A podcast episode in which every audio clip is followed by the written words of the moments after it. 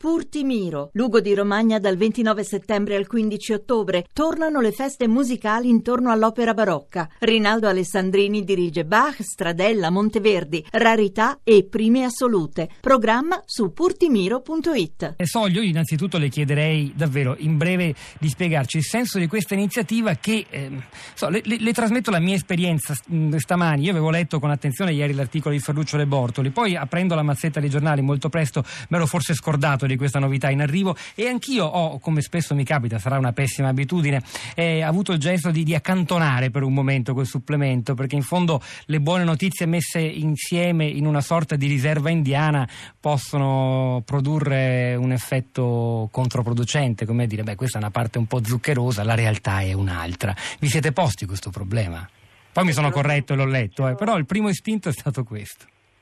allora ce lo siamo posti nel senso che poi essendo giornalisti diversamente giovani, diciamo così, facendo questo mestiere da tanti tanti anni, la, la nomea insomma, che hanno le buone notizie è sempre stata che non fanno vendere, è sempre stato un po' questo, mentre invece è sempre dominato un po' questo mito delle tre S, sesso, sangue e soldi per far vendere i giornali, ma secondo me dobbiamo proprio un po' scrollarci di dosso tutti quanti questi stereotipi e cercare semplicemente di fare i giornalisti, cioè fare giornalisti che raccontano tutta la realtà che sta intorno. E quindi se è vero che bisogna, eh, come dire, è nostro dovere raccontare la cronaca e anche tutte le cose brutte che succedono, eh, va anche valorizzato invece tutto un mondo positivo che voglio dire subito, cioè non è né il buonismo né la storia che fa piangere ma è proprio tutto un mondo che noi nel sottotitolo di buone notizie c'è anche l'impresa del bene, che è un mondo fatto di energia, di passione, di capacità imprenditoriale, di voglia di, di impegnarsi, di dare risposte e di trovare soluzioni ai problemi che ci ecco, sono.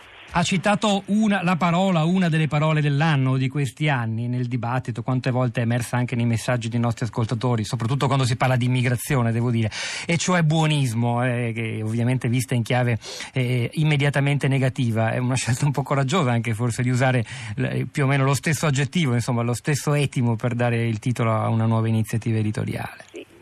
Scelta, è una scelta coraggiosa ma perché, ripeto, non vuole questo dire, fare da contraltare alle cattive notizie che ci, ci sono eh, sul, quotidiano, eh, sul quotidiano e su tutti i quotidiani è una scelta coraggiosa perché comunque quello che la gente chiede, cioè la telefonata della vostra ascoltatrice di prima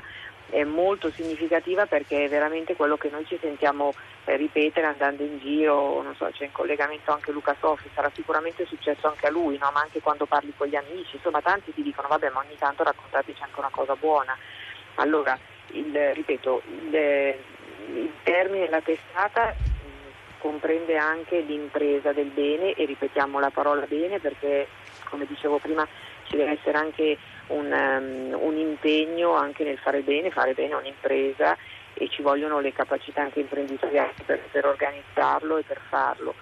E, mm, e, d'altra parte secondo me bisogna anche avere un po' il coraggio di usare, di andare un po' contro tendenza, se crediamo noi come giornalisti di avere anche un,